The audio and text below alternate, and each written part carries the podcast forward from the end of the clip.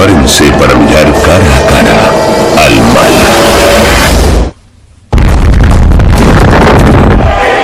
La maldad. A ella se le achaca la crueldad más absoluta e inimaginable. Es una oscura fuerza externa a la que todos somos vulnerables y que debemos esforzarnos para reprimir. ¿O está en nuestro interior? ¿Es una mancha en el alma? ¿O una disfunción cerebral? ¿O no es más que una palabra que utilizamos para distanciarnos de un comportamiento genuinamente humano? En mi opinión, uno de los puntos más importantes para entender que el mal existe es que nos demos cuenta de que lo que vemos son sus últimas consecuencias, el resultado definitivo. Vemos la solución final de Hitler, la masacre del Instituto Politécnico de Virginia, pero no el proceso de la maldad. En 1971, Philip Simbardo, profesor de psicología de la Universidad de Stanford, se dispuso a estudiar el proceso de transformación que lleva a las personas a cometer actos de maldad. Hizo que se detuviera a nueve jóvenes. La policía los metió en los coches. Encendió las luces y las sirenas. Los vecinos salieron a mirar qué estaba pasando y todos se preguntaban qué habrían hecho aquellos chicos para meterse en problemas. Ninguno de ellos había hecho nada malo. Eran chicos normales y sanos. No tenían antecedentes penales, ni de consumo de drogas, ni enfermedades mentales o físicas de ningún tipo. Aquellos chicos se presentaron voluntarios para un estudio del comportamiento. Fueron seleccionados entre 75 personas que respondieron a un anuncio que pusimos en el periódico para hacer un estudio sobre la vida en las cárceles. Y en el sótano del Departamento de Psicología de Stanford, esperando a los presos del experimento, había otros nueve jóvenes voluntarios que iban a actuar como funcionarios de la prisión. Simbardo y su equipo habían convertido el sótano del Departamento de Psicología en una cárcel. El experimento de la cárcel de Stanford fue uno de los primeros estudios en los que se analizó cómo influye la situación en que nos hallamos en el comportamiento humano. ¿En qué medida somos seres cariñosos, atentos, generosos y altruistas? ¿Y a cuántos de nosotros no nos costaría demasiado acabar siendo asesinos o participando en un genocidio? A quienes participaban como presos se les encerró en celdas de tres en tres, y como en las cárceles reales, se les facilitaron uniformes y números de identificación para despojarlos de su individualidad. Los guardias llevan uniformes de estilo militar. Los presos no llevan más que unas batas con un número cosido a la espalda. Los números sustituían sus nombres. Iban a ser su nueva identidad. 8612-4157. En poco tiempo no serían más que ese número. El preso número 819 es un mal recluso. Hizo daño a la cárcel y todos pagaremos. Los guardias llevaban gafas de sol. Todo tenía una razón de ser. Las gafas de espejo te desproveen de humanidad. La mayor parte de nuestra humanidad al interactuar con otras personas se transmite a través del contacto visual, del hecho de mirarnos a los ojos. Si pones una barrera, a la gente le resulta más fácil maltratar a los demás. Lo que sucedió en los cinco días siguientes conmocionó a la comunidad científica.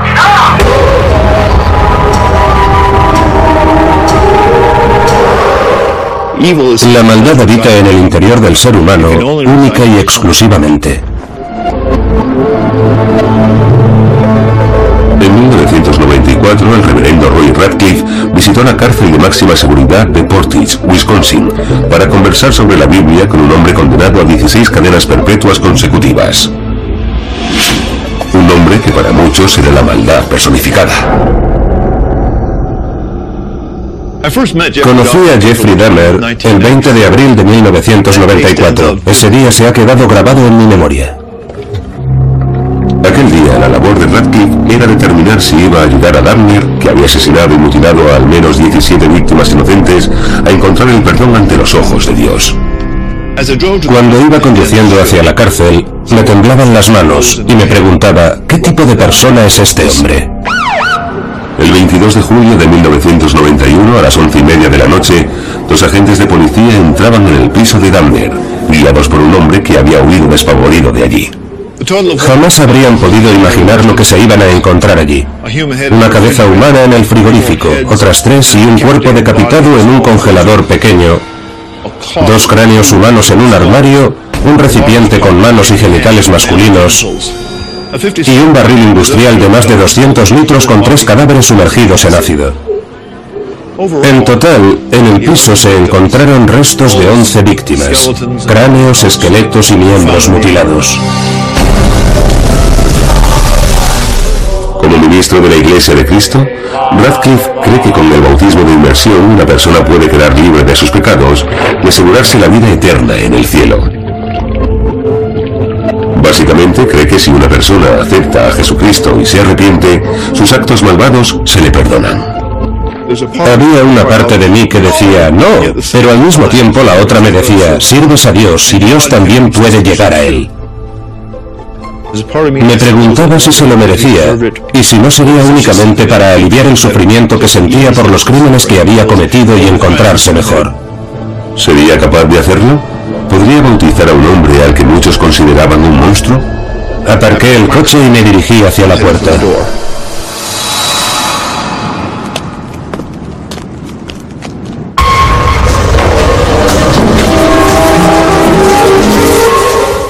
Cuando un huracán destruye un pueblo es algo terrible, pero no pensamos que el huracán sea malvado. ¿Por qué no? Porque el huracán no es un ser consciente. Pensemos en un tigre que mata a un niño en una aldea. El tigre puede ser consciente en cierta medida de lo que está haciendo. Tiene una intención. Puede que piense, voy a ir a por ese niño en lugar de a por ese otro porque parece más tierno. Pero tampoco pensamos que el tigre sea malvado. Así que, ¿qué más tiene que darse para que algo que es malo pase a ser malvado. Jonathan Cohen de la Universidad de Princeton y Joshua Green de la de Harvard creen que la maldad es una creación de la mente humana, de la moral.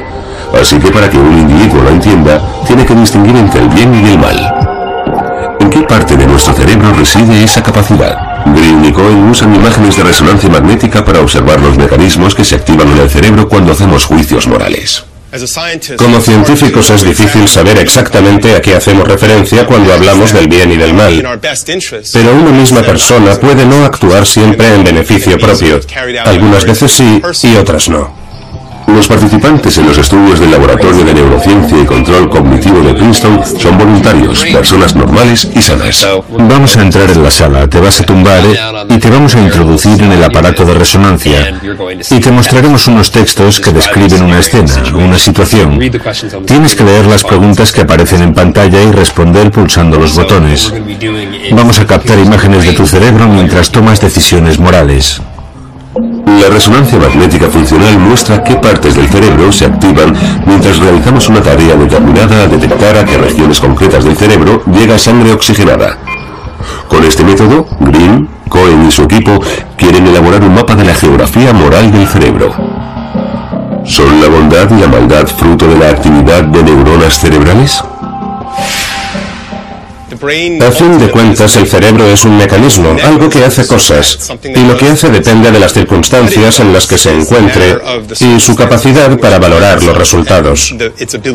Y como cualquier otra tecnología o cualquier otra máquina, se puede utilizar para el bien o para el mal.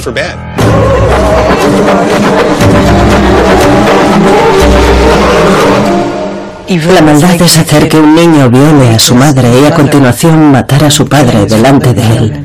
Eso es un acto de maldad.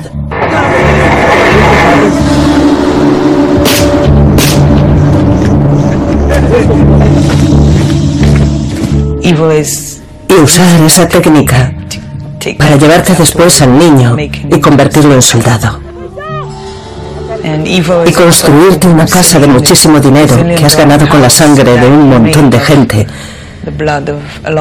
y que te dé totalmente igual.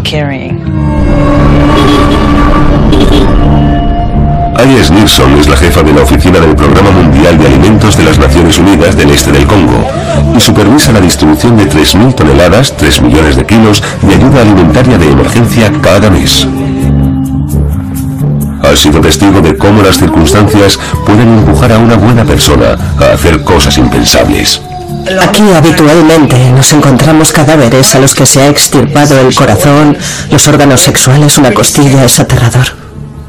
Actualmente la situación es tan peligrosa que Aya debe viajar en un convoy de cascos azules de la ONU.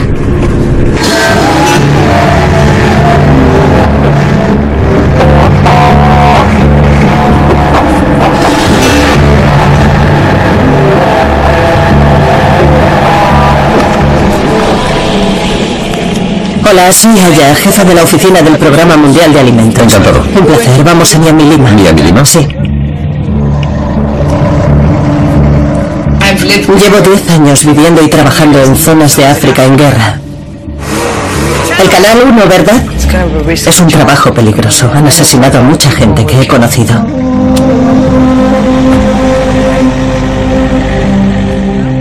La República Democrática del Congo está situada en una zona muy conflictiva que aún se está recuperando de una de las guerras más mortíferas desde la Segunda Guerra Mundial y la más larga de la historia moderna en el continente africano.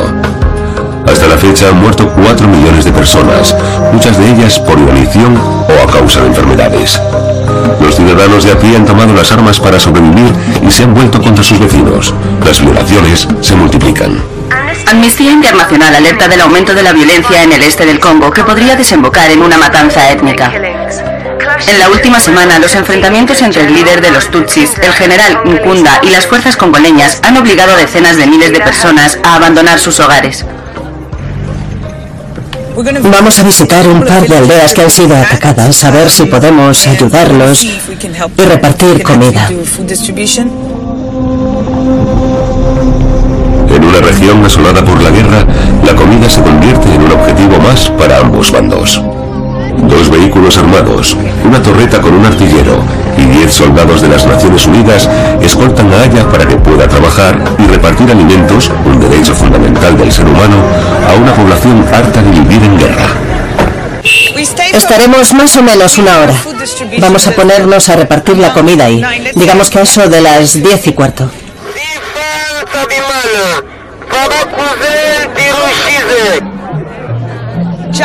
Hola.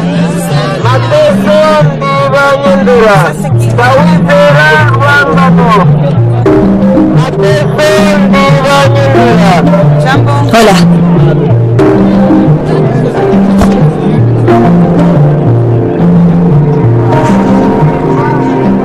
El reparto de comida transcurre como estaba previsto. Pero Aya se entera de que esa noche han asaltado la aldea. Empezaron a disparar y le dieron a un niño en la cabeza que murió al instante. Nosotros salimos corriendo. Muchas gracias. Gracias. Ahora al este del Congo no hay nadie que mantenga el orden. Eso tiene aterrorizada a la población. Hola. Para que Aya pueda hacer su trabajo, tiene que averiguar quién está atacando las aldeas y hablar con ellos para descubrir por qué. En el este del Congo se dan una serie de situaciones como la pobreza y la guerra que pueden someter la voluntad individual y crear un caldo de cultivo para que fructifique lo que conocemos como maldad. 3819, 3819. Para mí la maldad es el ejercicio de un poder destructor. Es observar a alguien destrozar en un segundo un castillo de arena que otra persona ha tardado horas en construir. En la mañana del segundo día, en la cárcel de la Universidad de Stanford, se produjo un motín. Levantaron barricadas en las puertas de la cárcel para que los guardias no pudieran entrar. Se arrancaron los números para mostrar su rechazo ante el anonimato. Insultaron a los guardias y se negaron a salir de las celdas.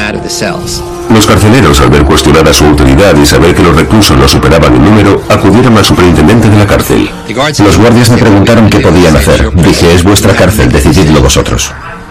Los carceleros pidieron refuerzos y actuaron con firmeza. Decidieron abrir las puertas a la fuerza, desnudar y encadenar a los reclusos, sacar fuera las camas y meter a los líderes del motín en celdas de castigo, el tiempo que hiciera falta.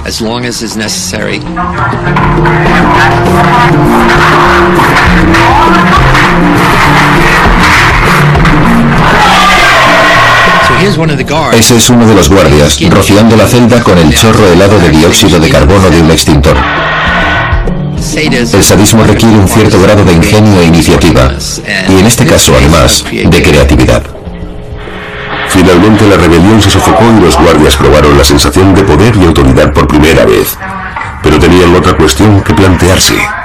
¿Cómo iban a evitar que se produjesen incidentes o motines de nuevo? La respuesta era sencilla, acabando con su fortaleza psicológica. Es increíble. Nos han dejado sin ropa. En solo 36 horas, el primer preso, el 8612, se derrumbó y tuvo una crisis nerviosa. Empezó a gritar, a llorar y a actuar de forma irracional. La tortura psicológica funcionó. Había empezado a producirse una transformación asombrosa. Ese fue el punto de inflexión en el que unos chavales que estaban jugando a polis y ladrones empezaron a asumir en serio el papel de carceleros. La maldad es un proceso, es una pendiente resbaladiza, una bola de nieve que va creciendo y que cuando empieza uno no imagina hasta dónde le puede llevar. Por eso tienes que resistirte desde el primer momento. Si no lo haces, el siguiente paso resulta más fácil, y el siguiente, y el siguiente, y de pronto has llegado al último paso y te has convertido en un criminal.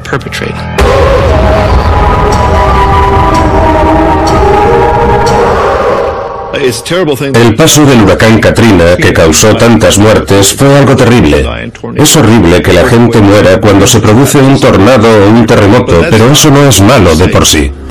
¿Son demasiado grandes los pecados de Dahmer para ofrecerle la redención?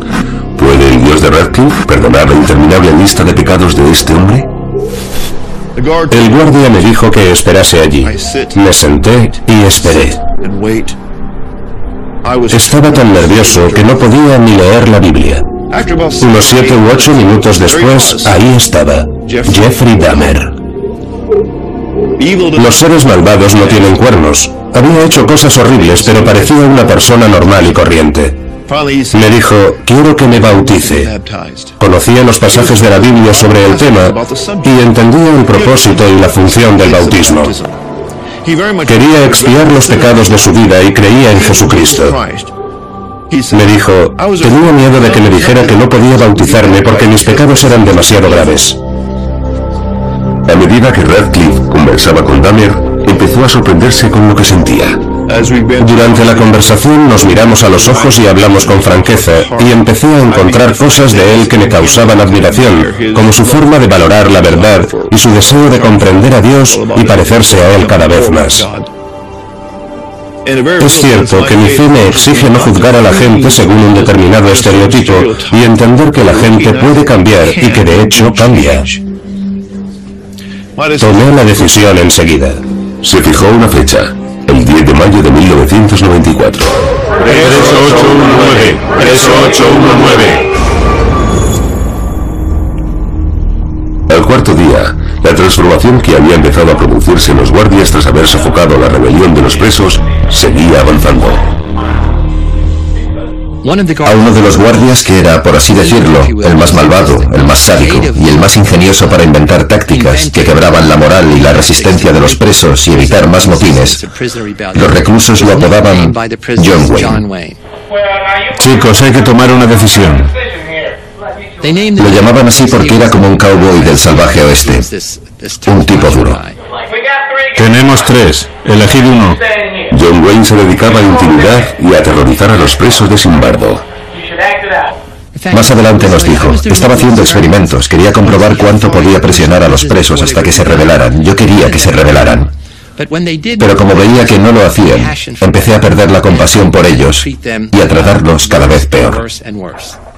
¿Qué coño dices?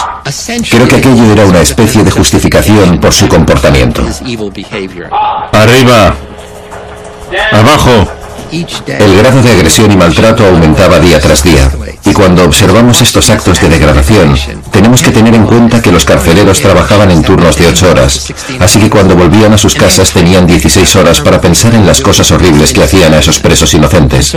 Suponíamos que cuando volvieran se sentirían culpables o avergonzados y relajarían el trato que les dispensaban. pero fue todo lo contrario. Quiero que os acerquéis uno por uno y le deis una patada. El sadismo de John Wayne y del resto de los carceleros empezó a adquirir tintes sexuales. El siguiente escalafón fue decirles, vale, la mitad sois camellos hembra y la otra mitad machos. Colocaos detrás de ellos y montadlos. Los guardias empezaron a reír.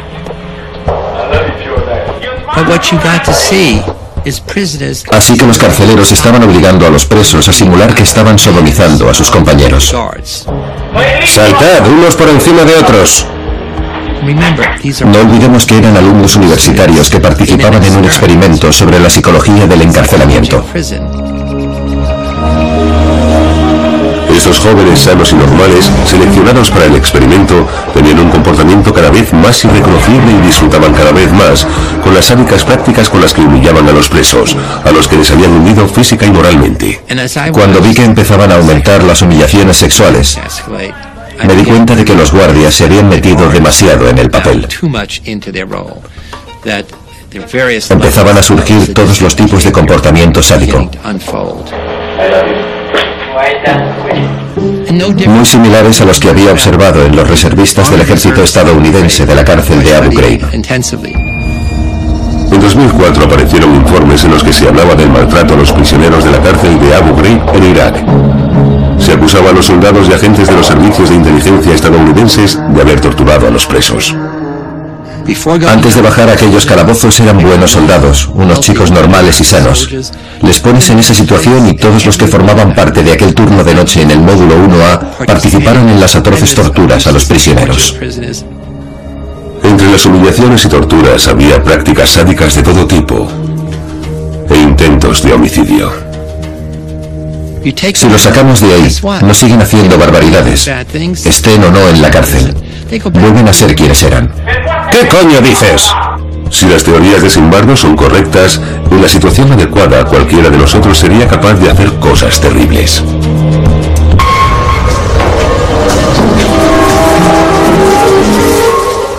La neurociencia es el estudio del cerebro y de cómo surge la mente, la conciencia a partir de él, el proceso por el que los mecanismos físicos del cerebro nos llevan a hacer el tipo de cosas que consideramos propias de la mente. ¿Podemos ver esos mecanismos físicos en acción? Ya en el aparato de resonancia magnética funcional de la Universidad de Princeton, a Tyler, el sujeto de estudio, se le plantean dilemas rudimentarios para observar en qué partes del cerebro asociadas con la emoción aumenta la actividad. Vas andando por una carretera junto al campo y oyes una llamada de socorro que procede de unos matorrales cercanos. Te encuentras a una mujer cubierta de sangre. Te dice que la han asaltado mientras caminaba por el campo y te pide que la lleves a un hospital.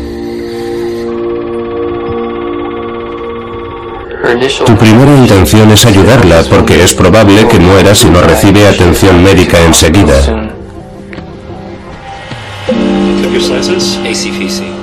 Pero si la ayudas, se te va a manchar el traje de firma que llevas puesto. ¿Te parece apropiado dejar a esa mujer en la cuneta?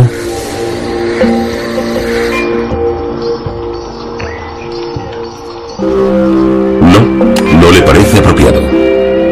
La respuesta de Tyler es rápida y coherente con la mayoría de los datos que Green y Cohen han reunido. La mayoría de la gente dice que no le parece correcto. Mi teoría es que por un lado tenemos una respuesta emocional intuitiva que nos hace decir, no, qué horror, no hagas eso.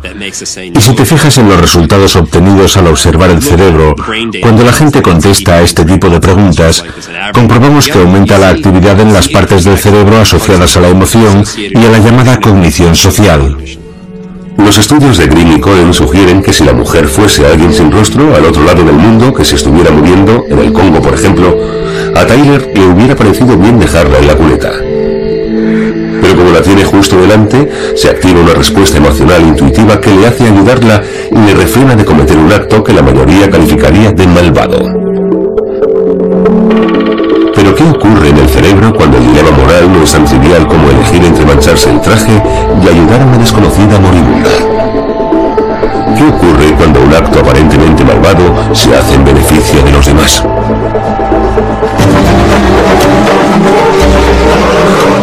Cuando matan a alguien en una aldea, No se inicia ningún tipo de investigación. Aquí no hay un CSI Congo ni nada de ley y orden. El coordinador de socorro de emergencia de las Naciones Unidas, John Holmes, ha informado al Consejo de Seguridad de la ONU de que lo más grave de la situación en el Congo es que ha provocado el desplazamiento de unos 300.000 civiles. Nos dirigimos a un campamento de desplazados internos en el que viven unas 3.000 personas que están en una situación desesperada. Dependen por completo de los alimentos que les suministramos nosotros. No tienen nada y lo están pasando fatal.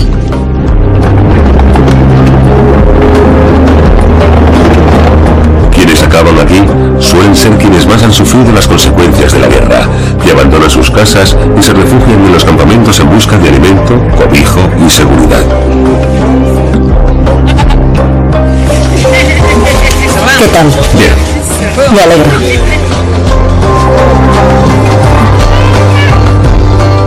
Muchas de las mujeres del campamento de Niongera han sido víctimas de violaciones. Aquí los alimentos y la atención médica escasean. Aya y sus compañeros charlan con los refugiados para calibrar la magnitud del conflicto y sus consecuencias. Hola. Hola. ¿Por qué está aquí? Pregunta por qué está usted aquí. ¿Nos puede decir de qué pueblo es y de qué huía? Huíamos porque nos asaltaban en nuestras propias casas y se lo llevaban todo. Te desnudaban y si te tocaba la mala suerte, te violaban delante de tu marido. Si tienes una niña de 14 o 15 años, la violan delante de su padre. Al ver eso, nos escondimos en el bosque, aunque llovía y teníamos que dormir a la intemperie, con los niños temblando aterrorizados. Nos daba miedo estar en el bosque y haber visto cómo violaban a las niñas delante de nosotros, así que nos fuimos. Durante la invasión, decapitaron al jefe de policía y el resto huyó. ¿Ella lo vio? ¿Vio usted todo eso? Sí, sí. En esos días nos buscaban por el bosque. Y si un niño tosía o lloraba, nos encontraban. Y nos hacían cosas horribles. Esas personas parecen demonios. No son demonios. Tienen forma humana.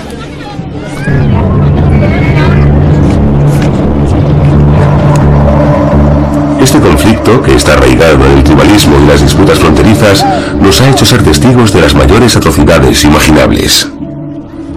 Lo que hace tan difícil entender este tipo de barbaridades es que quienes las cometen son gente corriente, ni demonios, ni monstruos, ni psicópatas. Esta gente no puede volver a su casa. Están asustados y tienen miedo de que vayan a matarlos. Yo tampoco volvería. Es muy arriesgado. Y nadie quiere morir. El convoy de la ONU que escolta a Aya se dirige ahora hacia el norte, a una aldea asaltada recientemente. Van en busca de los hombres acusados de atacar a los civiles y robarles la comida. Da la sensación de que está vacía y abandonada. No estaba así la última vez que vinimos. Hay muy poca gente.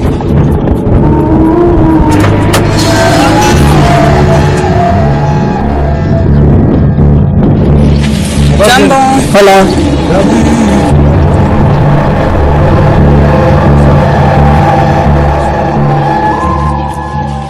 ¿Dónde está todo el mundo? ¿Hay alguien? ¿Tienen miedo de mí?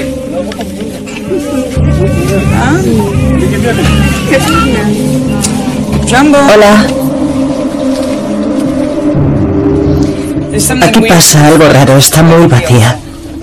Aya encuentra a los habitantes que quedan y los reúne en el centro de la aldea para hablar con ellos. A ver, ¿alguien me podría contar lo que ocurrió la semana pasada? ¿Hubo algún ataque? Aquí hay disparos todos los días. Vale, voy a hablar con este hombre. ¿Quiénes están disparando y asaltando la aldea? Solo dice que hay gente armada. Creo que tiene miedo de decirnos quiénes son. Esta gente necesita ayuda, pero hay que hacerlo como hay que hacerlo. Ella no puede distribuir comida aquí, porque no quiere poner a la aldea en peligro. Aquí no hay ningún tipo de autoridad. Sin los cascos azules hay que confiar en la buena voluntad de las personas. Decide suspender el reparto de comida. De camino al se cruza con una cara conocida. Son de la Brigada Bravo, de la sección... La Brigada Bravo es una división de la Brigada Mixta formada por fuerzas rebeldes repatriadas por el ejército congoleño mediante un frágil tratado para que los ayuden a mantener la paz en la región. ¿Podemos ir a hablar con ellos? ¿Hoy? ¿Por qué no? Que nos digan por qué atacan a su pueblo. ¿Eso era todo? Yo me voy ya. Muchas gracias, papá. Hasta pronto.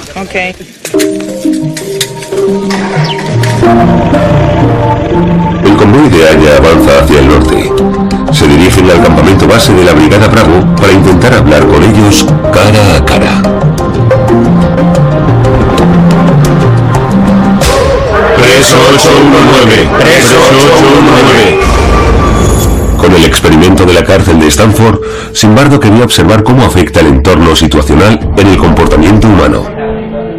Pero en la recta final, una de las observaciones más escalofriantes que hizo tuvo que ver consigo mismo. En la noche del cuarto día, los presos podían recibir visitas. Los presos que tenían familiares o amigos en el vecindario podían invitarlos a venir. Y es una de las pocas veces en que yo intervine en el experimento. Ahí estoy, entrando para vigilar la sala de visitas. Cuando vi la grabación, me sorprendí por la postura que adopté, por el lenguaje no verbal. Al salir del patio, llevaba las manos agarradas detrás de la espalda. Es la postura que adoptan las figuras de autoridad. Cuando un militar o un político pasa revista a las tropas. Cuando lo vi me di cuenta de que me había convertido en el superintendente del experimento de la cárcel de Stanford. Sin embargo, se había convertido en un participante de su propio experimento. Esa mera observación debería haberle hecho pensar en dar por concluido el experimento, pero no lo hizo. Dejó que continuase. Hubo que esperar al quinto día en el que Simbardo invitó a unos colegas de profesión a hacer una visita para que se diera cuenta de la magnitud de lo que estaba ocurriendo. Una de las personas que vino era una antigua alumna mía, Cristina Maslak, que trabajaba como profesora adjunta en Berkeley. Se quedó atónita al ver lo que pasaba allí. Los presos llevaban bolsas en la cabeza o iban con los ojos vendados, encadenados, los guardias gritándoles y haciéndoles caminar como zombies con los brazos en alto, diciéndoles obscenidades. Y yo le dije, mira Chris, es la naturaleza humana en estado puro, el comportamiento humano en acción, y nadie ha visto nunca algo así. Y ella me contestó, basta, es horrible lo que les estás haciendo a estos chicos, tú eres el responsable de esto.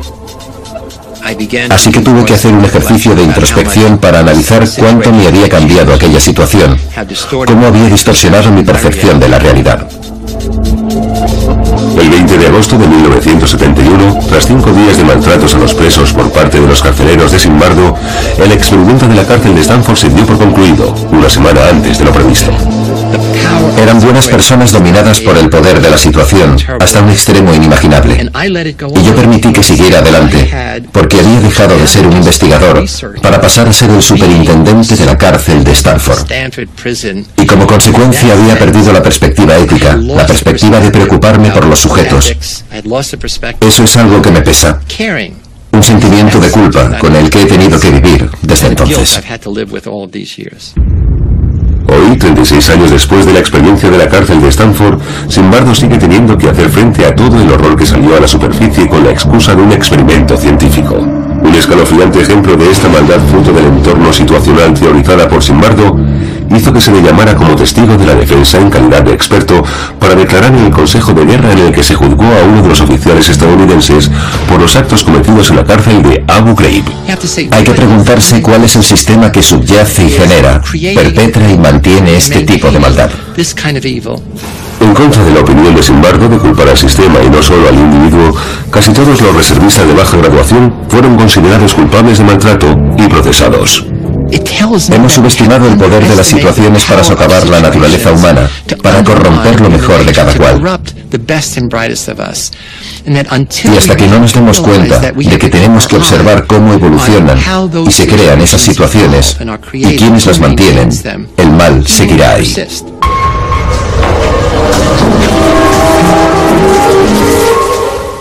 Una de las ventajas de contar con las técnicas de imagen cerebral es que podemos observar qué partes del cerebro intervienen en los distintos momentos y cuáles se activan en función de los distintos tipos de decisiones que tomemos.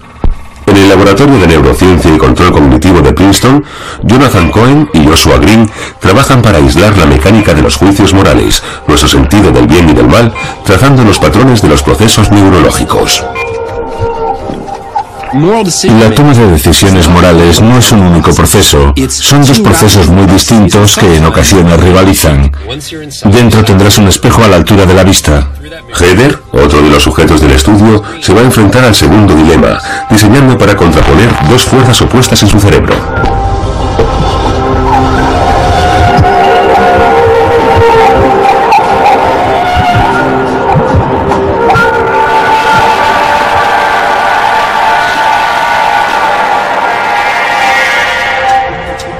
Los soldados enemigos han invadido tu aldea. Tienen órdenes de matar a todos los civiles. Te has escondido en una casa junto con otros habitantes de la aldea. Desde fuera llegan las voces de los soldados que están saqueando las casas en busca de objetos de valor. Tu hija empieza a llorar. Y le tapas la boca para que no la oigan. Si quitas la mano, el llanto va a llamar la atención de los soldados, que entrarían y os matarían a ti y a tu hija, y a todos los que están escondidos allí con vosotras.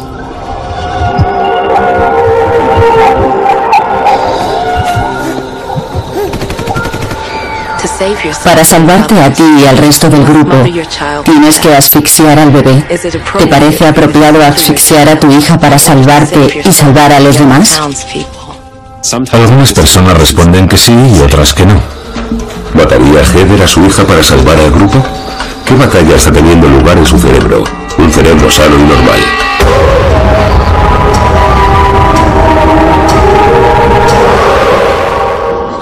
Tras su reunión inicial en la cárcel con el asesino en serie Jeffrey Dahmer, el reverendo Roy Radcliffe ha determinado que es un buen candidato para recibir el bautismo y el perdón de Dios. El bautismo significa morir al pecado y renacer a una vida nueva. Todos los pecados son malos a ojos de Dios. Ningún pecado es tan malo como para que la sangre de Cristo no lo pueda lavar. La fecha elegida para el bautismo fue el 10 de mayo de 1994. Un eclipse solar envolvió la cárcel en un halo espectral. Para Radcliffe era como si el propio Dios estuviera observándolo todo. Primero pasé todos los controles y los trámites necesarios para poder reunirme con Jeff. Se confesó conmigo en el despacho del capellán. Después me escoltaron desde allí hasta la enfermería, donde tienen una especie de bañera metálica que utilizan para tratar a los reclusos cuando tienen lesiones de espalda. Y cuando abrieron la puerta, Jeff ya estaba metido en la bañera.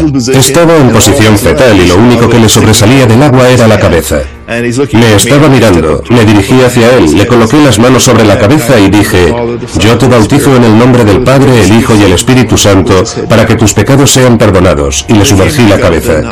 Cuando la sacó le dije, bienvenido a la familia de Dios, y me contestó, gracias. Fue una ceremonia muy tranquila y silenciosa, pero muy hermosa a la vez. No hubo cánticos celestiales ni nada por el estilo, pero sí un silencio que tenía algo de sagrado, algo muy bonito que recordar. Creo que el bautismo de Jeffrey Dahmer es el triunfo del bien sobre el mal, especialmente en su caso. Cuando Radcliffe salió de la cárcel, no podía imaginar cómo iba a afectar a su vida este acto de fe y perdón. Sigo viviendo bajo la sombra de los actos malvados de Jeff. Era un día oscuro y esa oscuridad me ha seguido de alguna manera también en mis experiencias con Jeffrey Dahmer.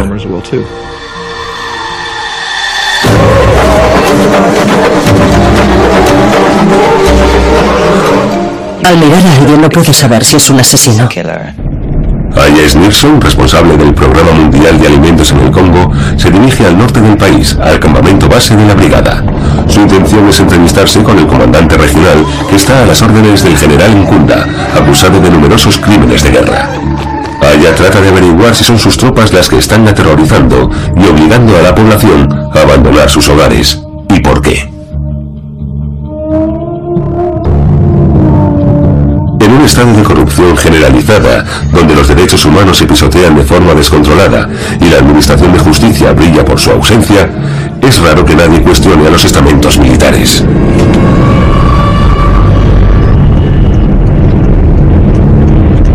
Se aproximan a las instalaciones donde se aloja el comandante regional. ¿Veis que está lleno de soldados? Madre mía, tenemos que apagar la cámara. Apágala. Apágala. Aya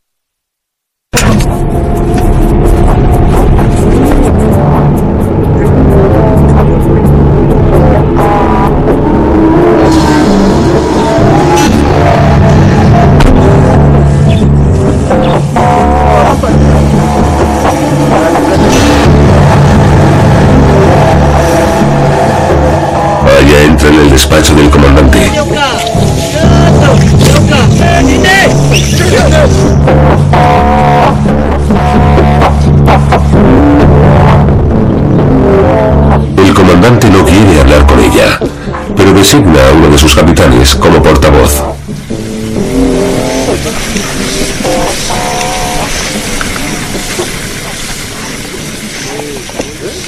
¿Le puede decir su nombre y rango? Me llamo Johnny Manning. Estoy a cargo de la disciplina de esta brigada. Me gustaría saber si me podría explicar por qué hay tantos desplazados en esta región. Hemos trasladado a la población como medida de precaución. Somos militares. Los militares respetamos lo que se llama cadena de mando. Cierto. Estamos a las órdenes de los oficiales de rango superior. Nos limitamos a cumplir órdenes. Si se nos ordena que hagamos una incursión, iremos. Somos soldados, obedecemos órdenes. Si se nos da una orden, la obedecemos. Gracias. Se limitan a cumplir órdenes. A ella le resulta difícil aceptarlo.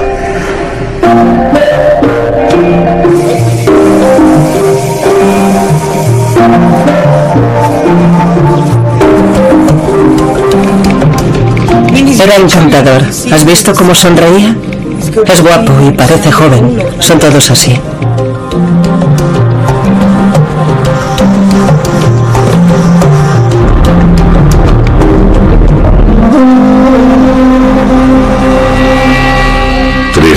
Después de que nuestro equipo visitara el campamento base de la brigada, se descubrieron tres fosas comunes. Los soldados de la ONU destacados al este del Congo han encontrado tres fosas con varios cadáveres en una base militar que los rebeldes leales al ex general Nkunda habían abandonado hace unos días.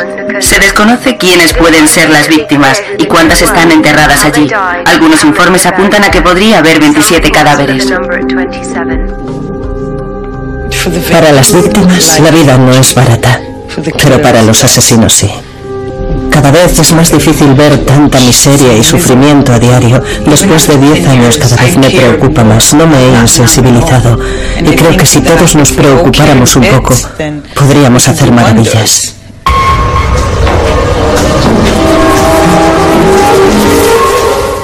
¿De dónde procede nuestro sentido del bien y del mal? Green, la respuesta empieza por descubrir los mecanismos que nuestro cerebro emplea para hacer juicios morales. Heather está en el interior del aparato de resonancia magnética de Princeton y se enfrenta a un dilema de vida o muerte. Tiene que tomar una decisión. ¿Te parece apropiado asfixiar a tu hija para salvarte y salvar a los demás? Observamos que cuando la gente responde que sí, vuelve a haber más actividad en la corteza prefrontal dorsolateral. Es decir, es la parte del cerebro responsable del control cognitivo la que se está imponiendo a la respuesta emocional. La respuesta emocional te dice, no lo hagas, es horroroso. Pero entonces esta otra respuesta te salta con, si no lo haces va a morir todo el mundo. Por lo menos puedes salvarte tú y salvar al resto del grupo. Y esa parte más racional del cerebro es la que interviene. Y cuando lo hace podemos visualizarlo en el cerebro. En este caso la respuesta de Heather es no. No asfixiaría a su hija en una situación así. Si es como otras personas, su cerebro mostrará un aumento de la actividad en la corteza prefrontal media y en la corteza cingular posterior, lo que indica que ha basado su decisión en un sentido emocional del bien y el mal. La cuestión que se plantea es, ¿qué utilidad puede tener conocer la maquinaria que se activa para tomar decisiones morales más allá de la investigación científica? ¿Qué ocurriría si al observar el cerebro nos damos cuenta de que el comportamiento humano no es más que el producto de la actividad de neuronas cerebrales comunicándose entre sí y controlando la actividad de los músculos y que eso es lo único que explica nuestro comportamiento? ¿Y eso sería bueno o sería malo que el alma no sea más que un mecanismo? Algunos pensarían que es horrible, que lo peor que podemos descubrir es que no tenemos alma. O podría ser algo maravilloso. La creencia de que tenemos alma también puede hacer mucho daño. Uno de los ejemplos más radicales son los atentados del 9 de septiembre. Los terroristas que secuestraron aquellos aviones creían que sus cuerpos iban a morir, pero que sus almas se iban a salvar y a disfrutar de la vida eterna. ¿Lo habrían hecho si no hubieran creído que ellos y sus almas estaban al servicio de un fin más elevado? El trabajo de Green y Cohen está en su etapa inicial, pero los primeros resultados apuntan a un futuro en el que la ciencia puede confrontar nuestra noción del mal con la razón en un laboratorio de neurociencia, lejos de la acalorada retórica de la religión y la política. ¿Me oyes, Heather?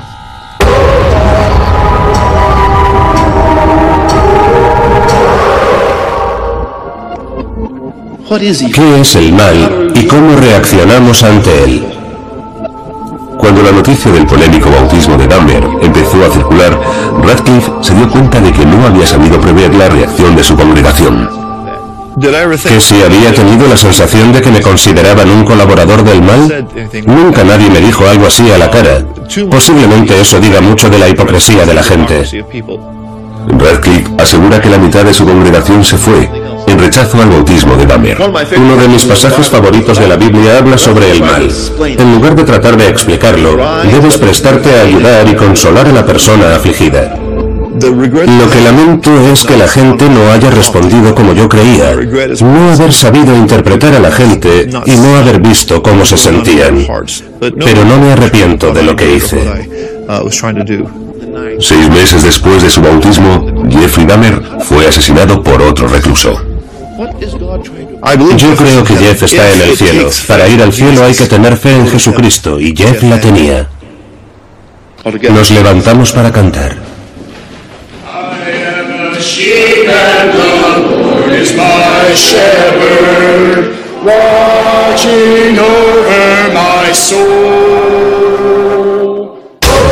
Preso 819, preso 819. Lo que digo es que la mente humana tiene una capacidad infinita para hacernos ser personas amables o crueles, atentas o indiferentes, egoístas o generosas, y para convertir a algunos de nosotros en los malos y a otros en los buenos. Y eso es lo maravilloso de la mente humana. Sin embargo, cree que cualquier persona es capaz de ser infinitamente cruel, pero que somos igual de capaces de ser enormemente bondadosos. Mientras intentamos entender qué es lo que lleva a las personas a cometer actos de maldad, lo realmente importante es que no nos limitemos a poner a la naturaleza humana frente al espejo, sino también a nosotros mismos.